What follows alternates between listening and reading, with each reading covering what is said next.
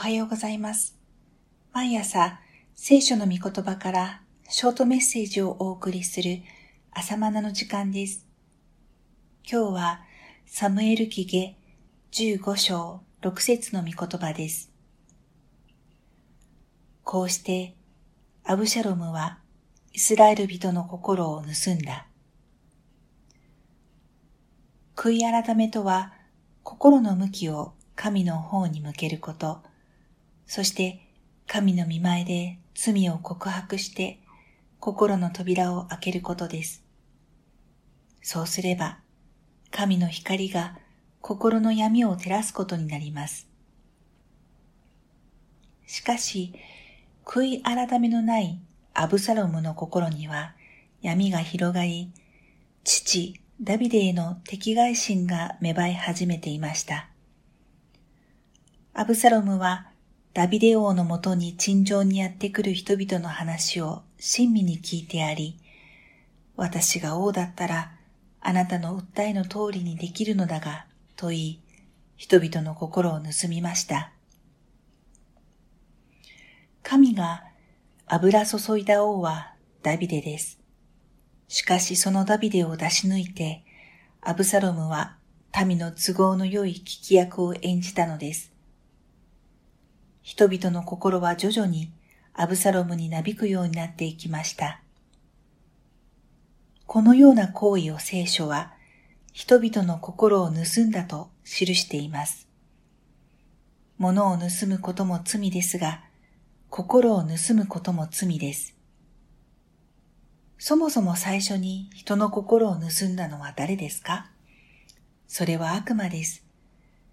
神を信頼し、神に従順するアダムとエバの心を悪魔は盗みました。神へ向かうべき心を自分に向かせ支配したのが悪魔です。さらに悪魔は神に立てられた指導者ダビデに従う民の心をアブサロムを使って盗みました。アブサロムのしたことは悪魔的な働きです。問題があれば、神に立てられた王と協力して解決すべきです。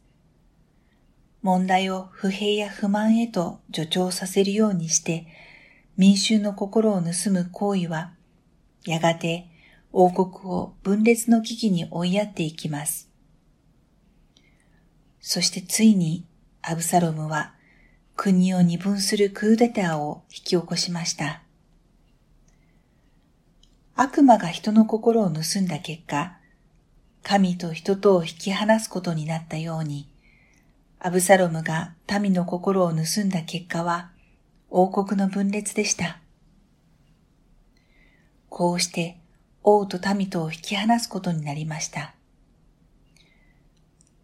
私たちは人の心を盗むようなことがないだろうかまた自分の心を悪魔や世俗に盗まれることはないだろうか点検すべきです。お金や世の富に心を盗まれないようにしましょう。人の噂話や愚痴や不平話に心を盗まれないようにしましょう。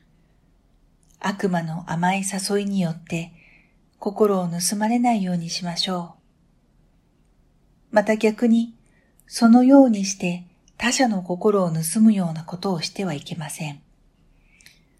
それは悪魔のお先棒担ぎです。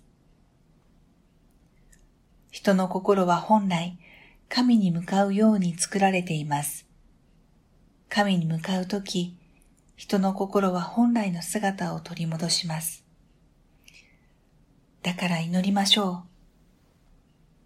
主よ、私の心があなたにしっかり向くように、私の心を捉えてください。アーメン。では、また明日。